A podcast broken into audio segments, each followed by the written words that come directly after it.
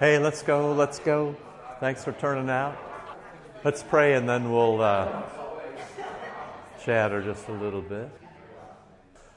All right, here we go. Almighty God, who by your Son created all the good things that we enjoy, so that even the winds and the sea obey him, we pray now, give power to your word, that your kingdom may grow and increase, that evil be pushed back, and that creation is delivered into the glorious freedom for all your children through Christ our Lord. Amen. So every time I get up on a gray Saturday morning, I think wonderful thoughts about all of you for turning out. Uh, I never, you know, I, this is, I mean, I love this more than anything, so I could, you know, just keep going. I realize um, you may love it too, but you may not just want to keep going every Saturday for the rest of your life. So we'll try to keep, keep uh, going. Now, you have to, if you want to know something, you're going to have to interrupt me because otherwise, you know, I'll just keep talking. I mean, the greatest sin is to bore you. So We've got a few, just so you can think out a little bit. Uh, we'll try to bundle up forgiveness today, maybe talk about the creed a little bit. And then at some point, we need to talk about prayer, which can always make Christians a little nervous, but I hope it doesn't. And I want to try to welcome you into a life of, of prayer that would change you and your family and the people around you. And then talk about a Eucharistic life, which would be this great life of joy and thanksgiving where you'd feel free to be the person and the congregation that Christ wants you to be. So that would be a very, very nice thing. So that's where we're pushing. Uh, you know, we got a few weeks, it'll take a few weeks to do that. But, you know, by the time Lent begins, we should be bundling up and everybody should be figuring out if you want to come along. So Lent is, um, you know, early this year. It's just right at the beginning of March. So by the time that gets going, then uh, that'll pick up the slack. The whole goal of this, of course, is to push you toward a Bible study on Sunday morning. Almost everything that is important that happens in this congregation happens at 10 o'clock on Sunday morning because that's where information comes, that's where rationale is given, that's where direction is set. There's nothing here that's capricious, uh, but it may not always be obvious why we're doing what we're doing. So we try to explain, you know, why do we do what we do and why do we look the way we look? And there's usually a good, a good explanation for that. So, questions about anything? Occasionally, some people say, you know, I wish I'd have asked, but do you have anything just lying out there you want to talk about? Otherwise, I'll just go. So, uh, forgiveness is very simple. Jesus takes away your sins, and the only way your sins can hurt you is if you take them back. As we talk about this, right? Jesus takes away my sins right? Literally, He takes away your sins. They don't belong to you anymore. And the only way that they can hurt you is if you take them back. And so, you know, the church and pastoral care and your friends, what's happening all the time is this constant reminder to you that Jesus takes away your sins. They don't belong to you anymore. And then the constant warning oh, that's a sin. You should give that to him. We talked about the unforgivable sin. The unforgivable sin is only when you won't let him have your sins. You won't let him take it away. So you take, he takes away your sins, right? That's, that's one way. You're going to fix it yourself. You're going to have a grudge against somebody or you're going to get revenge in some way. None of that belongs to the church. Even if you see it in the church, I guarantee you it doesn't belong to the church. So Jesus takes away your sins, don't hold them back. But then also, sometimes people can't believe that Jesus wants their sins, or sometimes they think their sins are too horrible. If you're old enough, you've had the experience where you've done something, and when you've done it, you say, I can't believe I can't believe I did that. That's not me, that's not who I want to be. I didn't know that was in me. If you live long enough, you'll have that experience and it'll shatter you. And so sometimes we can't actually believe that Jesus died for that one too. But forgiveness is such simple stuff. Jesus takes away your sins. Uh, but we just, we just can't quite believe it, or we can't quite do it, or we don't get it right, or we put conditions on it, or we make excuses, prodigal son, right? Or, you know, we, the church is so beautiful in its simplicity, and we bungle it in all directions. And so, what we're trying to do here is unbungle it. You know, between you and Jesus, and you and your pastor, and you and your friends, you and your family, we're trying to live in a particular way where, you know, as the sermon was last week, we listen to our Blessed Virgin Mother. Do whatever He tells you. Right? Now, some of you will always want to do it on your own. For you, I'm going to suggest not the church, but that you should go to the Montessori School of Dentistry, right? So I give you this because we have all kinds of things here. You know, because sometimes you just like to discover things on your own. Uh, you know, um, see, the thing is, is these people over here, they need more education. There's not enough PhD. There's, there you go. The Montessori School of Dentistry, that's what you need, right? where this is, this is so timely, right? Even though this was published way back in 2009. Students are being encouraged to break away from medical traditions. Just fill in theology any place that says medical or dental, and you'll get the very same thing, right? You don't need all that tradition stuff. You discover your own way to root canal procedures. This is great. I mean, students learn to operate periodontal lasers through play. Wouldn't that be great? I mean, if we had a real good preschool, we would just hand out lasers and let the kids shoot them at each other. At the end of the day, we'd see, you know, who lost an eye, and then we'd go on from there. Because this, of course, is the only way to learn, is if you learn yourself, right? It's about fostering creativity. That's what the church is about. We'd like you to be creative. It's about promoting self expression and individuality. This is so 2022. It's so beautiful, right? It's about looking at a decayed and rotten nerve pulp and drawing your own unique conclusions, right? Which is exactly how people treat the church. You should just be free to do what you want. So, teachers or pastors are roving dental facilitators, right? Um, whether performing a root canal, there's no such thing as right or wrong. This is the church, right? There's no right or wrong anymore. It's just our self expression. We need to think ahead and, you know.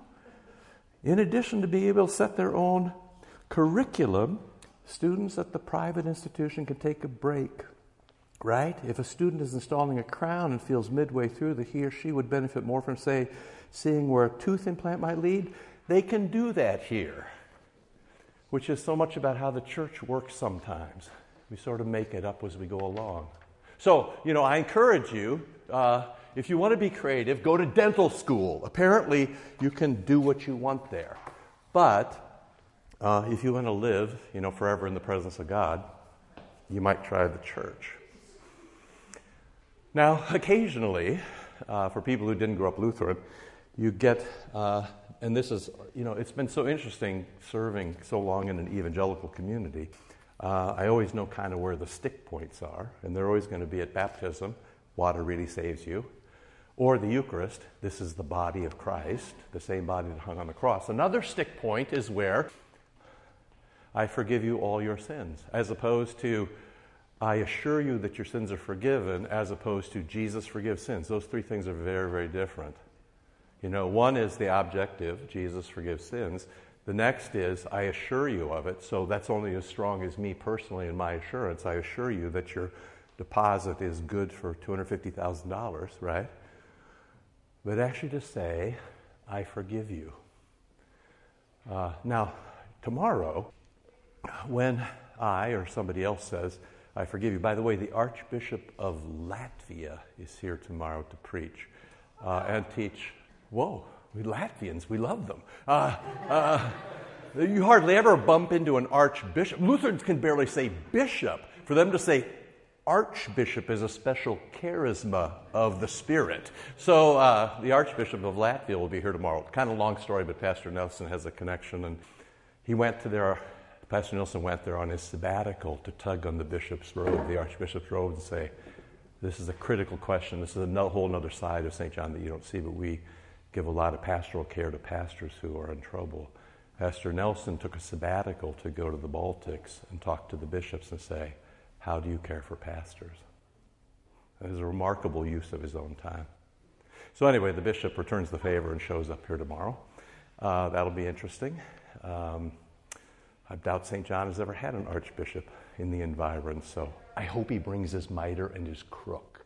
But I don't know. Sometimes, you know, bishops they have a thing. You would think it's, um, you would think it's like the hustler. It's a, he's opening up a, got a pool cue. No, no, there's a crook in that.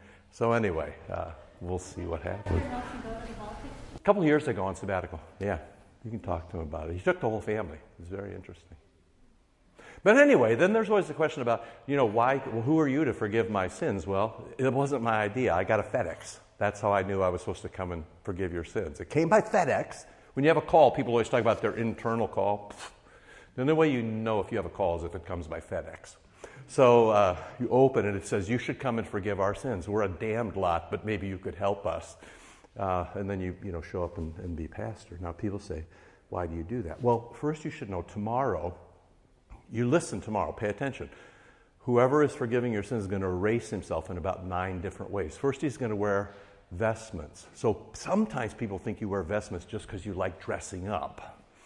But oh no, the reason you wear vestments is because it erases you. The only thing you'll be able to see uh, are feet to get to you, and hands to bless you, and a mouth to speak kindly to you. Everything else with the pastor is erased. You shouldn't be thinking, that's a very nice suit. I wonder if he can write that off on his taxes. No, you shouldn't be thinking that, right? And of course, if you need to have forgiveness, you look for the guy with the stole. That's the guy who um, can forgive your sins in great confidence. I have a friend up in uh, Canada, a pastor, who had a boy in his congregation who murdered his whole family and then came to see him immediately, still sort of blood covered. And then all the way to the Canadian Supreme Court to see if they'd make him testify against the boy. And at least in those days in Canada, he still didn't have to. So, whatever you say to your pastor in confession, with a ritual is how the courts talk about it. So, with a stole, so if you need to confess your sins, you find somebody with a stole. If you need to go to the Lord's Supper, you find somebody with a chasuble. We're color coded. It's easy. It's like Garanimals. Probably you aren't old enough to remember that, but you should ask somebody. Do you remember Garanimals? No, you didn't. You do. Okay, I don't need to know more about you than that. Okay, so there you go. Uh, so he'll come. Uh, the pastor will tomorrow. He'll he'll erase himself in what he wears, and then he'll erase himself with his words. He'll say something like, This wasn't my idea, but we figured a lot like you would show up like this. I, called, not my idea, ordained, put here by Christ, servant, so I'm not running the show. In the stead, look it up in the Oxford English Dictionary. The old meaning doesn't just mean in the place of, it means in the place of for the advantage of others, in the stead, and by the command. Believe me, I think some of you should be left to sort of boil in the pitch a while. But no, Jesus died for you, so here we go. You're all forgiven, and we're going to get a fresh start. So, four or five or six or seven different ways, the pastor says, Hey, this isn't me, which kind of eliminates the argument of, Who do you think you are forgiven my sins? The answer is, I'm just the guy who got put here because I got a FedEx.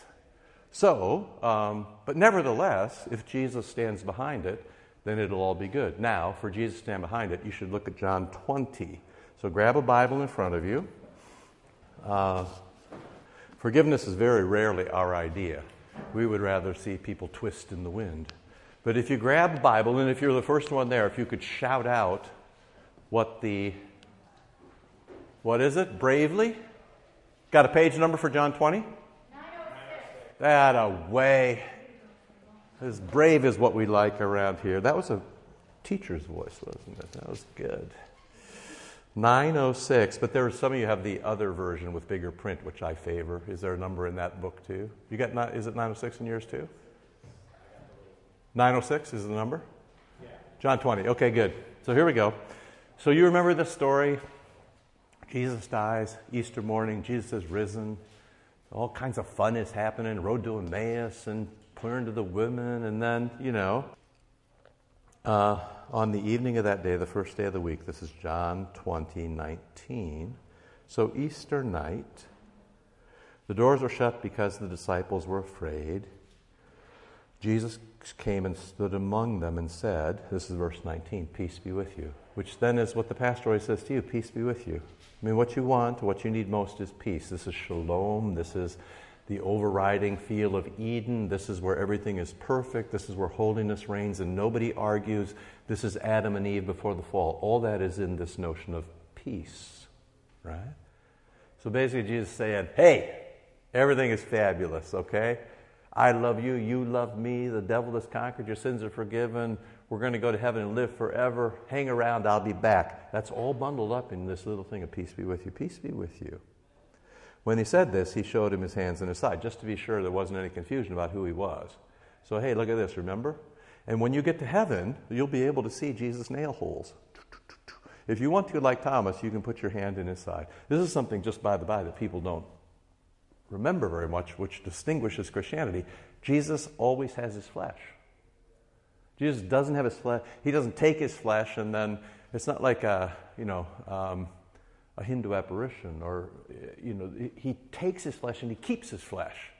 So you'll be able to touch Jesus on the nose. There'll be some handshaking line like there was at your wedding, and you know, people will be eating cake. It'll just be almost the same. It's a marriage feast, right? So you know, you'll, you'll be able to touch him. So he just, just, but you'll be able to check. Like he'll say, he'll say, "What are you doing here?" And you'll stick out your tongue where the host is. As Theodore of Mopsuestia said, that's your ticket to the resurrection. You know, instead of saying the body of Christ tomorrow, we should say your token of the resurrection, that's what he said. Your ticket to heaven. Eddie Money for you who wore Garanimals. So, um, uh, so uh, you'll get there, and Jesus will show you his wounds, and then he'll say to you what he said to the disciples Peace be with you. And they were glad when they saw the Lord, verse 20. Jesus said again, Peace be with you. And then here's the, you know, here's the little bit. Sometimes, occasionally, you know, it's trendy to say there's no office of the ministry in Scripture. There's no pastors in Scripture, or everybody's, you know, everybody's office is the same. Everybody's vocation is indistinguishable. Well, here it is. He says to the apostles, um, "Peace be with you. As the Father sent me, I sent you." And you, this is the history of the, even the New Testament, and then early church. You can read about it kind of almost everywhere. Of the apostles go out and they say, Jesus sent me. And when they get ready to die, they find the next guy. So, Timothy and Titus, for example, we're going to have a week here in about a week or two. It'll be the feast days in a row of Timothy, uh, Paul, and Titus. So, Paul and then the two guys that he put into the ministry. At the seminary in St. Louis, there used to be a stained glass window in the front of Timothy and Titus. It was put there intentionally because it was to tell the guys who are studying for the ministry you're Timothy, you're Titus. You stand in this thing. Now they've replaced it with a Jesus who's kind of ephemeral. You could see outside and look at the tree. It wasn't an upgrade. But that's another story. So here we go. When he said this, he breathed on them. And he said to them, you might even think back to how, remember, we talked about how the pastor breathes on you uh, at least still in Luther's baptismal ceremony, he lifts up your eyelid and breathes on you uh, as a way of shaming and chasing the devil away. So he breathed on them when he said, Receive the Holy Spirit. Now, and just a simple line if you forgive the sins of any, they are forgiven. If you retain the sins of any, they are retained. So tomorrow, when you say your sins, and uh, then Jesus is going to say, Okay, I'm taking those away from you. How does he do that? He takes them away because the pastor says to you, In the name, in the stead, by the command of our Lord Jesus Christ, I forgive you all your sins. It's not me. It's not me. It's the Lord forgiving your sins. He takes away your sins. We're just doing what says in John 20. People can deny it, they can argue with it, they can undercut it, they can do what they want. Here's the thing do whatever he tells you. Jesus says this is a pastor's job to take away sins. Um, so we take away sins. You bring your sins tomorrow, bring them all. That muff here, we'll take care of them. We'll take them away. If you forgive the sins of any, they're forgiven. If you don't, they're not. But the only ones, you, you don't see this as kind of bullying, as hey, I won't forgive you until you, you know, there is, there's a long history in the church of you stand out in the snow for four years and then, you know, wearing, wearing hair shirt. This is true stuff. And maybe, you know, maybe you can be forgiven. Or if you do a lot of penance, if you be a good boy, then, you know, come back in a year, you can be forgiven. Uh, so that's not how it works. It works like this. You say, I'm a damn sinner, and Jesus says, I'll take care of that for you. Nice, right? Our problem is we won't believe it and we won't do it. That's our problem. Our problem isn't on Jesus' side. Make sense? You still okay? Now's the time to scream. Friend. I'm not sure why I feel the need to share this, but. Okay, this is always interesting. Everybody strap in. I have a tendency to ask forgiveness for the same sin, Yes. Even though I haven't repented. Good. Oh, It drives me insane. thanks for being so normal. For you, I'm going to prescribe uh, a dose or two of individual confession and absolution. So you have it right before you. Is very foreign to uh, Lutherans. But should you ever find yourself in the place where you keep doing the same sin over and over, uh, or you want to talk about it a little bit, you should come and see your pastor. and he'll get out this little form right here, which Lutherans are, you know, woefully uninstructed about, and he'll say, "Oh, well, we should we sort of work that through." So, let me just tell you, uh, my if you come to individual confession, my goal is to leave you smiling and relieved. So this is how it works. We offer it at Lent, uh, sometimes at Advent, uh, and always by arrangement. But in Lent, we'll, we'll hear confession, you know, all, uh, all the time. This is sometimes weird for people, but then we're weird in a lot of ways. So here you go. So you, I mean, Jesus, every time you meet Jesus and he's forgiven sins, it's nose to nose. Somebody is saying, I'm a damn sinner, and Jesus is saying, this is great. But they're not sort of doing it, you know, with a hundred people saying it with him. It's not that either one is legitimate or illegitimate. Well, it's not that, you know, one way or the other, they don't play off against each other. That's maybe a better way to say it. But should you find such a thing happening to you, you should call your pastor and say, I want to come to uh, confession. Well, that's, you know, you also don't want to take off your clothes when you go to the doctor, but sometimes, you know, it's, uh, sometimes you got to be about grown up about things. I don't know what else to tell you. Uh,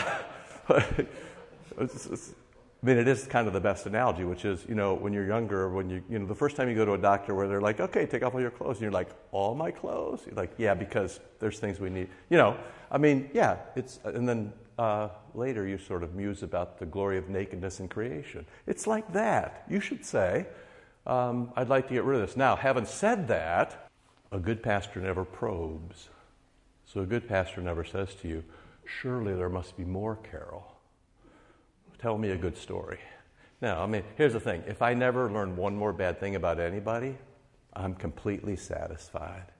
I would only like to think about all of you as being as holy as Jesus. I'm worn out from hearing people's sins. However, I also don't like it if you can't sleep at night. So, this is what it would be like. I'll see you at Lent. You'll come and say, um, Hey, nice candles. I'll say, Sit down. You'll say, Let's go. I'll say, Kneel down.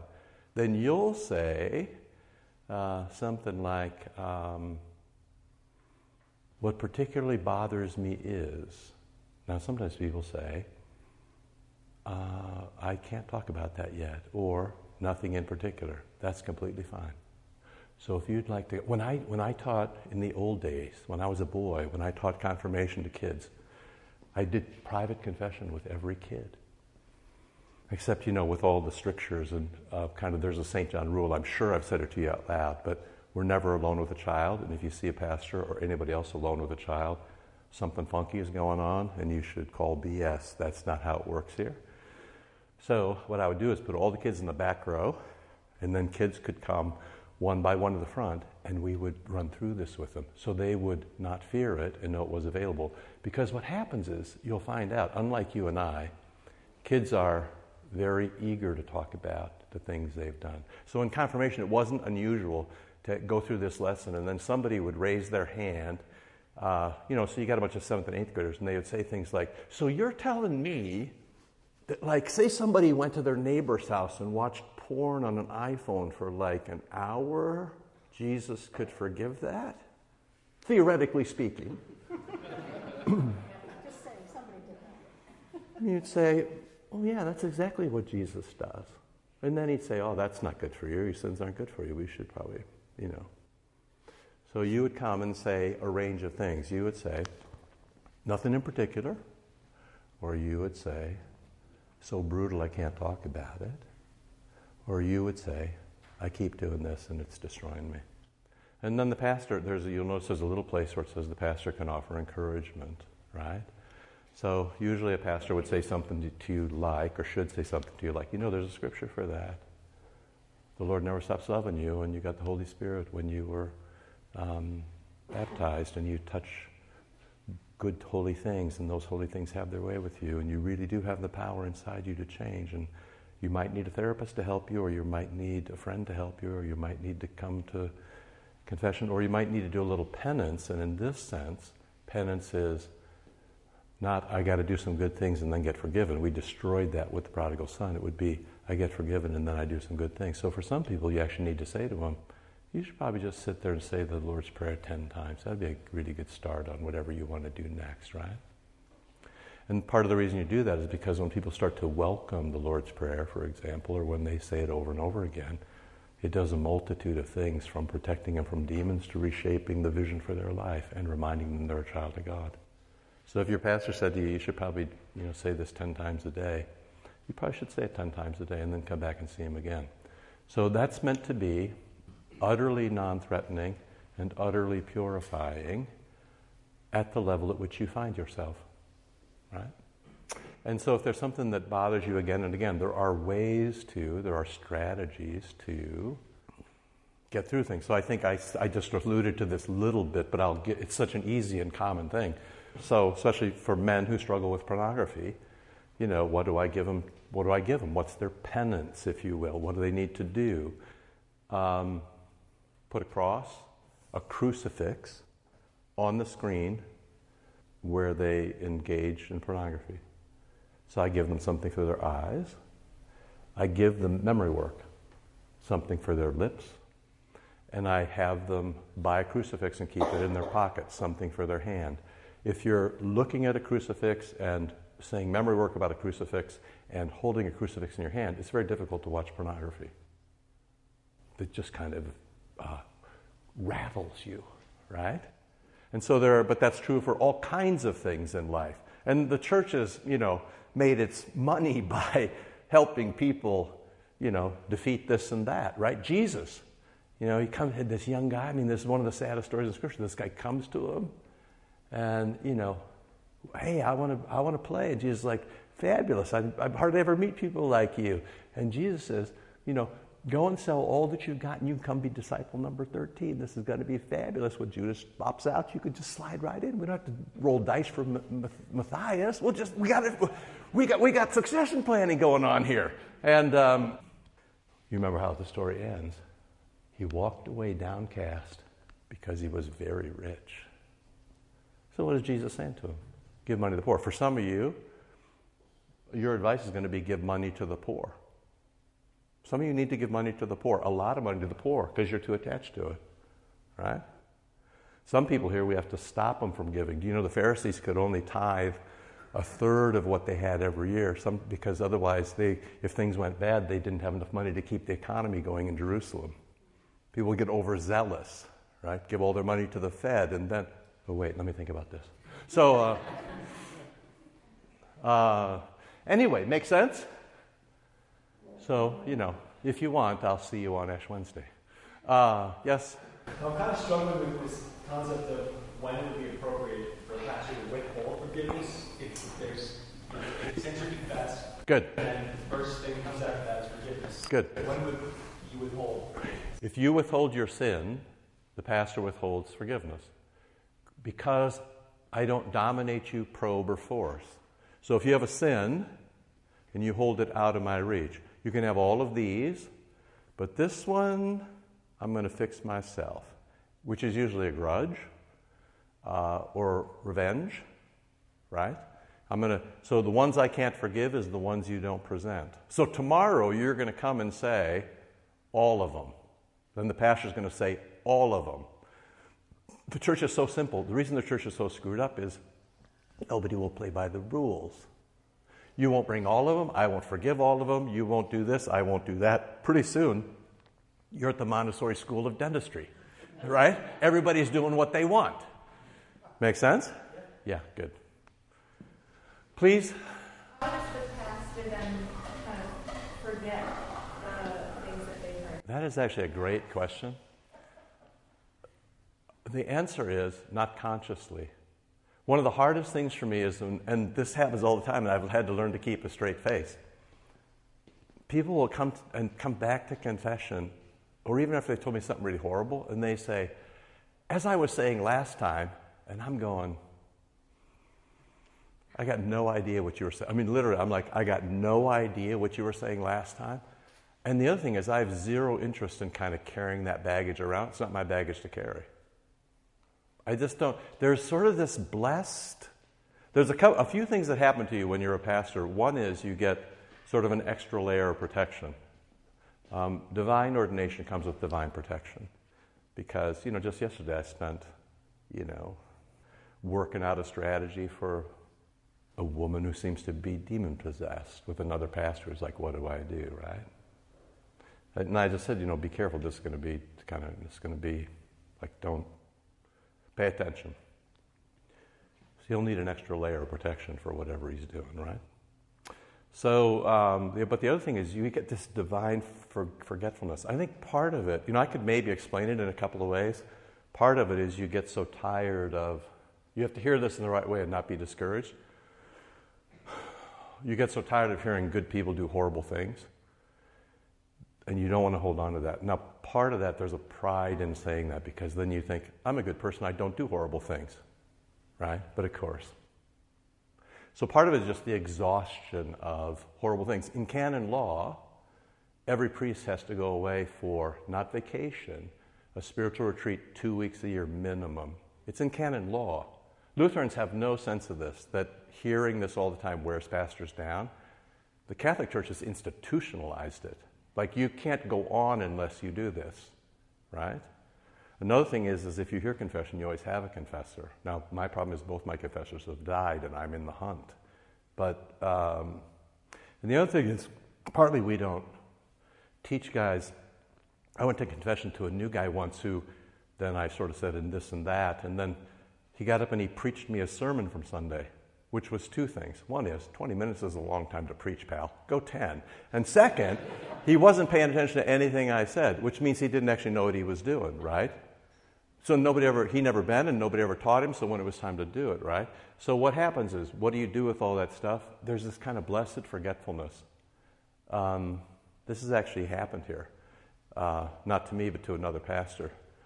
So there was a, um, so I don't know the details. It actually breaks the seal to talk about, and we don't even talk usually about people who come to, like somebody showed up for confession. You like, might see somebody, but you shouldn't think that's abnormal. It's normal care. But uh, a man came to the pastor and said all these things. And then the pastor said, You're forgiven. And about 20 minutes later, the guy came back and knocked on the door and said, um, You know all that stuff we were talking about? And the pastor had a brilliant response. What stuff? He goes, You know, that stuff we were talking about. He's like, What stuff? Right? This is the perfect response. The stuff doesn't exist anymore. Jesus took it away. It doesn't live here anymore. It's out of sight, it's out of mind, right? So, um, and the only exception to that would be there's a great collect somewhere where it says, Make the memory of my sins so reprehensible that I'll never do them again. See, so that'd be another thing to talk about, which is you kind of go, This is so painful, I'll only think about it so that I don't do it again, right? But I have to say, um, I have no interest in, and pastors don't. It's too, it's too much. It would destroy you, right? Um, yeah, I can tell you this. I have a friend who was married. So, yeah, how much? How much do we? Yeah, three minutes, okay. And the Exorcist. That's a real story. Here's the backstory. It was an LCMS boy, not a girl. They brought him to the seminary in St. Louis. The guys didn't know what to do. They took him to the Jesuits at St. Louis University and did the exorcism. The story is based on an LCMS boy. There's something you didn't know. And I have a friend who was one of the three priests who was, in, who was married to a Catholic woman by one of the three priests who was in the exorcism that's portrayed in The Exorcist. He was 27, and overnight, he went completely gray, and it never came back. That's the kind of things. So you don't want to carry these things around with you, right? Like you just, Jesus really, really means it. I'm taking this away, and you shouldn't be bothered by it anymore if you carry it around. And this is why if people have been, you know, uh, you saw Meatloaf died yesterday, right? Big Meatloaf fans? Come on.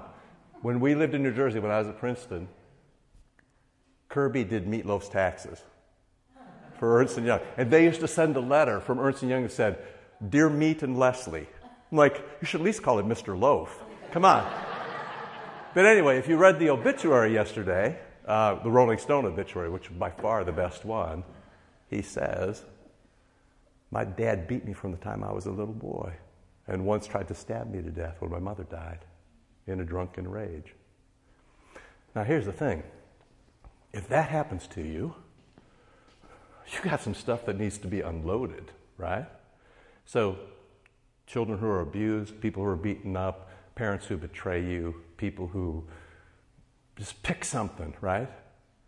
A lot of sins needs some work. Uh, and lot, we're damaged. I mean, the, the whole point of spending so much time in forgiveness, you know, we're going to kind of scooch ahead as we go. Like, if you get this right, everything else is going to work because this is the kingdom of God. The kingdom of God is the forgiveness of sins. Right? That's, that's what, you know, um, thy kingdom come, you're basically saying, let forgiveness flood the landscape. But it, it's, we're real people with real problems. And we've done really bad things. And really bad things have been done to us. And dreams have been broken, and lives have been shattered, and families have been blown up, and people you thought you could count on went Judas on you right? And if you don't let somebody take that away, it will destroy you, which kind of explains the world in which we live, where forgiveness is now not a virtue but a vice. You've heard this particularly over the past couple of years, where forgiveness is signs of weakness and exploitation. No, enemies must be killed, vengeance must be had. And so the church is weirder than it's ever been which is fabulous because now people can see the difference between them and us, and imposters get swept away. I was called for jury duty here. It was like being picked last at recess for kickball. Because I went in my collar, of course, because, you know, open book, right? Uh, and on both sides, the lawyers kept going, that guy, That guy. I'm like, I'm here. I'm right here in front of you. Finally, the judge said to me, Do you think you could be fair and impartial? I'm like, You're hurting my faith. Now, the judge may have been smarter than me. Pick this thing up that looks like this. This is beautiful. If I taught seminary, you know, this is what I would when it came time to talk about ordination, this is what I would teach. This is great. This is how you should think about your pastor. You got it? I've never served on a jury, nor, if I trust memory, have I ever published widely the reasons for this. The immediate reason is I've invariably found some way to be excused, right? I received, I took the liberty showing up, it was effective, judge, prosecutor, they all ignored me. That's exactly what happened to me, right? But look at, par- look at the fourth paragraph. This is the most beautiful thing. And you, you don't think of your pastor this way, but you should think of your pastor this way. This is the job description. The fact is, no one who hears confessions should ever, under any circumstance, serve on a jury. When he hears confession, the priest functions in the capacity of a parakletos. You, you know this as paraclete, as the Holy Spirit, but it means advocate or counselor or defense attorney or the person who speaks up for somebody. That is, he serves the penitent as the minister of God's infinite mercy. Like God, the father confessor is always on the side of the sinner. If you come to confession, you'll sit here and you'll stare at the crucifix. The pastor will sit here and talk into your ear. You have an unbroken line of communication, and the pastor will encourage you and say what Jesus would say, or better, what Jesus says. Um, can you render judgment based entirely on the objective evidence placed before you? That's what they ask you, right? I just turned over the page. I don't see how it can safely be answered in the affirmative by a man whose habitual mindset is formed in a forum where he functions as the minister of divine mercy. No matter what you say, my job is to say, that's forgiven. Right? And this came at, at the George Zimmerman Trayvon Martin time. Um, but uh, just go to the next paragraph. The thought of a Christian going into his heart and condemning someone else simply staggers the mind. Now, this is so important for you. Immediately, I suspect your reflex will be well, how the hell is the world going to work then? This is different. There's a difference between judgment, having standards, knowing holiness, seeing that there's right and wrong. That's different from condemnation. You remember Romans 8 1. There is no condemnation for those who are in Christ Jesus. So, certainly in the church, there's never any condemnation for you. Certainly there is judgment, and occasionally there is punishment. There is right and wrong, and there is course correction. But there is not condemnation. For a, for, for a human being, you know, for a pastor to look in his heart, for a Christian to look and to condemn another person, that's not your business, friends. If a Christian does this on any occasion, he must shudder at the judgment that awaits him. You know this, Jesus, right? Judgment you judge with will be your judgment. No, in a courtroom, the only legitimate judgment is one reached on the basis of objective evidence presented in the case, not sentiments of the heart. And this is the reason a father or confessor must not serve on a jury. He knows in the depths of his heart that there's always more to the story. We talked about this last week. There's always one fact in somebody else's story you don't know. And then this, like you should memorize this. I think it's 1 Peter 3 21, I think. If our hearts condemn us, God is greater than our hearts. Um, my confessor would say to this when I would despair of things, he would say this to me. If our hearts condemn us, God is greater than our hearts. Right? This is pure scripture. And he knows all things. St. Augustine tells a story. You can read that. Um, Chesterton talks about this. You can read that. Um, last paragraph. As for myself, I recently received yet another summons to be present for the purpose of passing judgment on my fellow sinners. I need not worry about this ever again, however. I was informed in court that my age is now three quarters of a century, and I was dismissed immediately. Beautiful. That's the sort of stuff they should teach you at seminary. So you should, I mean, this is partly, I said this kind of the very first week. I mean, I grew up in a church, you know, God rest their souls and may they see perpetual glory. But I grew up in a church where pastors after pastor after pastor yelled at me and wagged their finger. And, you know, I never knew there was any advantage in my pastor or that any pastor I had really loved me. And you could feel that in the character of the church. Um, and many people have had a similar experience, and it's, of course, intensified by the malfeasance and sins and crimes of pastors along the way.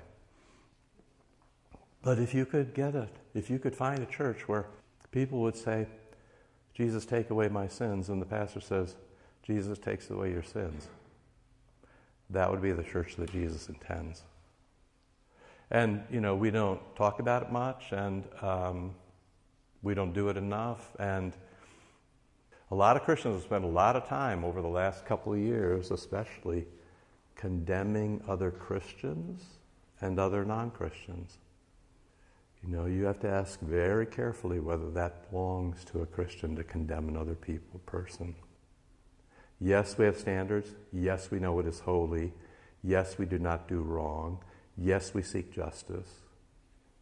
And also, we know mercy, we forgive, we've been forgiven, and we live by the Paraclete, the Holy Spirit, who prompts us to do good work, fruits of the Spirit, and all that. So, you know, I'm always, I'm sort of embarrassed now in my latter years that I have you get up every Saturday morning when, on a day like this, bed seems so appealing. In my little footy jammies and, you know, thinking wonderful, warm thoughts. But then, you know, you start to do this and you're like, ah, this is worth it. Luther, at his best, when he wasn't being a cranky old man, knew a lot about love. So I've given you this page of just some random margin comments, but the first one is from Luther, right? I mean, when I mean Luther was a genius, of course, but when he's like this, he's beyond good. He's beyond his best. Your brother does not cease to be your brother because he slips or offends you. That is when he has most need of your love. So, like, just don't think about just your physical brother. Think about your kids, right? You're no daughter of mine, or any iteration that takes. Think about friends. Think about church meetings. I you know, I've only had two calls, so I've only gotten to tell this story two times. But my very first meeting with, when I was in my first parish in this parish, I said, quite intentionally, I'm very glad to be here and not somewhere else. This is a true story. I have a friend and I said, in his very first church meeting, there was a big disagreement, and a guy over here got up, picked up his chair, and threw it at another guy sitting over there. So I said, I'm really glad to be in a church where people don't throw chairs, right? So what does that do? The first guy who throws a chair is a complete idiot in front of everybody and disagrees with the new pastor, right? That's this. We live in a world where people throw chairs rather than go to confession and absolution. Loving your neighbor as yourself means that you should not obey the sinful nature, which, when it is offended, hates and bites and devours. America, the last three years, or maybe five years, or maybe 10 years. You pick your own timeline. Rather, you should wrestle against it by the Spirit. So the, the Holy Spirit comes to you and gives you another option. You can act just like everybody else and just, you know, seek vengeance, or you can seek the way of life, the way of forgiveness, the way of gentleness, truth, kindness, patience, self control, fruits of the Spirit stuff, right? What happens when the Holy Spirit comes is you have another option. You have a new will, you have a new energy, a new possibility to choose, and also a new direction. I'll go this way, and everybody else is going that way. Rather, you should wrestle against it by the Spirit and continue loving your neighbor, although you find nothing in him worthy of love. Here's the thing this, is just so fabulous, right? You love people because Jesus asks you to love them. Jesus says, I love sinners. And then you say, ah, mm, I don't really love sinners that. No, no, no. Do whatever he says. Faith agrees. I love sinners. You say, I love sinners. Now, you have to work out what love means. You don't help people do things that destroy themselves. It doesn't mean you're standardless. It just means you love sinners, right? That's what it means. So, uh, our righteousness is much more abundant than our sin because the holiness and righteousness of Christ our mediator far exceeds the sin of the whole world. Or, in, you know, the great words of Norman Nagel, Jesus forgives more sins than you've got. Great stuff. And the forgiveness of sins that we have through him is so great that it is really important, easily swallows up all our sins, so long as we live by the Spirit. To live by the Spirit is to agree with Jesus, is to do what he asks, and Jesus says, I would love to take away your sins. That's what I would love to do. I would love to take away your sins. And to that you say, as faith always says, well, thank you very much, because I would love to get rid of my sins. So, uh, this is, you know, this is at the, at the center of the church. So kind of look where we've gone now. Jesus loves you and he baptizes you, he adopts you, he names you, takes you as part of his family, he resurrects you, he moves you from death to life, and then he says, You should live here, and then you know where here is. Here is inside the Ten Commandments, right? So we just moved inside there. Now, you live here, and then we talked last week about how uh, unbelievers say, My sins are freedom, and believers say, My sins are bondage. So unbelievers always say, Let's play out here. That will be fabulous. And then believers say, If you play out there, that's going right back to death. Let's play in here. And yet, so often, we're in here, in Christ, in the church, in resurrection, in glory. Romans 6 this is what we did way at the beginning. We're way back over here, and yet we always think, aren't these people having a load of fun? And the answer is, they're not having a load of fun. This is death. Even though, if you measure by uh, short time frames, five years or 20 years or a lifetime, if you, you have an inaccurate control on your experiment. You don't have enough time to assess relevancy. Extrapolation from a small base, as our philosophers would say it. No, so we follow Jesus into what? Into an eternity that is glorious, loving, hopeful, bright, beautiful, where you can actually put your fingers in Jesus' wounds and remember how you got there. Now, all of that is happening on the first page of the liturgy. Like we've been here a zillion times. I mean, we've eaten, we've eaten several dozen donuts, and we still have not gotten past the first page of the liturgy. You see how far there is to go. But now you'll realize what I realized when I went to Cambridge. At Cambridge, since the beginning of the at Cambridge, they didn't teach uh, history of doctrine beyond uh, the Seventh Ecumenical Council. So, you know, the first eight centuries, nine centuries of the church. Because they said, every mistake has already been made. Just read history, every mistake's already been made. And so uh, that's a little bit what happens tomorrow. You're going to come in, and everything is going to happen to you at the beginning of the service. You're going to dip your fingers in the font and say, I was baptized, and you're going to get on the road to Emmaus that leads to the altar, but you're going to have a little stop before that and kneel down and say, Take away my sins. And your sins are going to get taken away, and you're going to say, This is fabulous. I've got a new way to live. I'm going to live inside the Ten Commandments, inside the Ten Words. I'm going to live where holiness lives, and this is going to be great. And that's seven minutes into the service, and everything's already been said, and everything else that will be said is just an expansion of that. This is why Luther says if you get law and gospel right, you're a doctor of the church.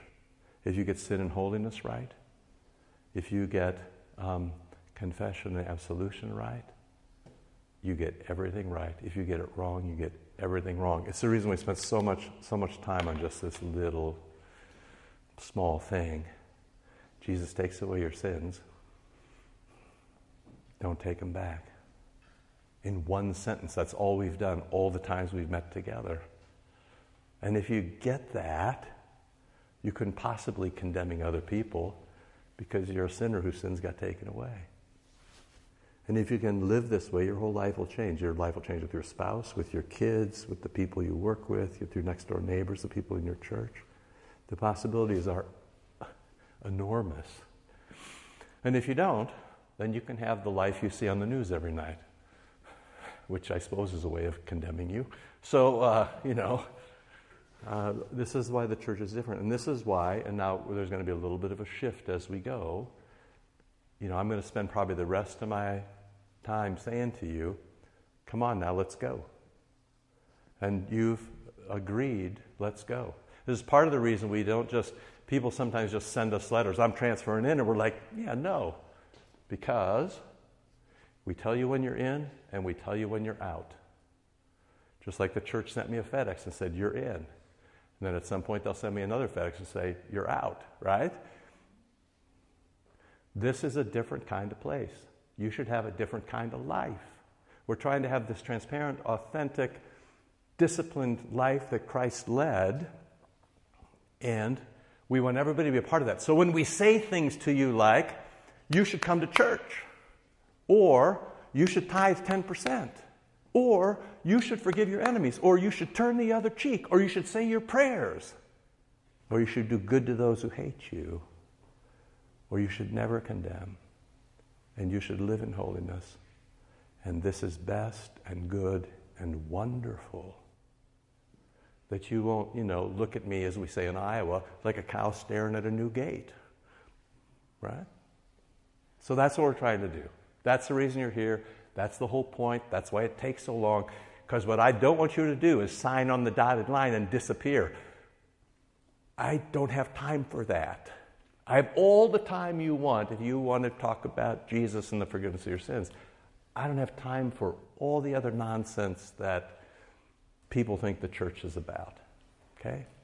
So I'm old. I'm going to die. I would like to have some fun with you. Let's go, right? And so the next Saturdays, however often we're here, is basically to say, come on, let's go.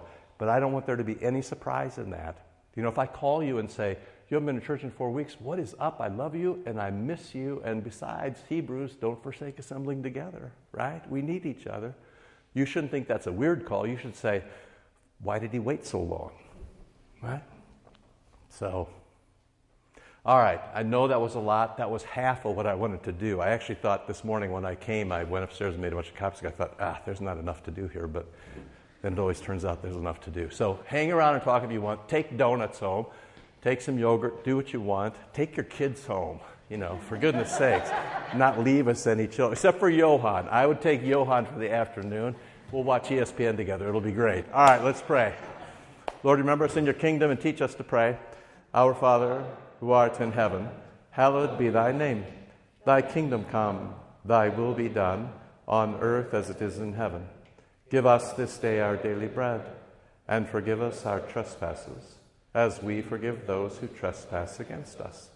And lead us not into temptation, but deliver us from evil. For thine is the kingdom, and the power, and the glory, forever and ever. Amen. Okay, see you tomorrow. Thanks very much.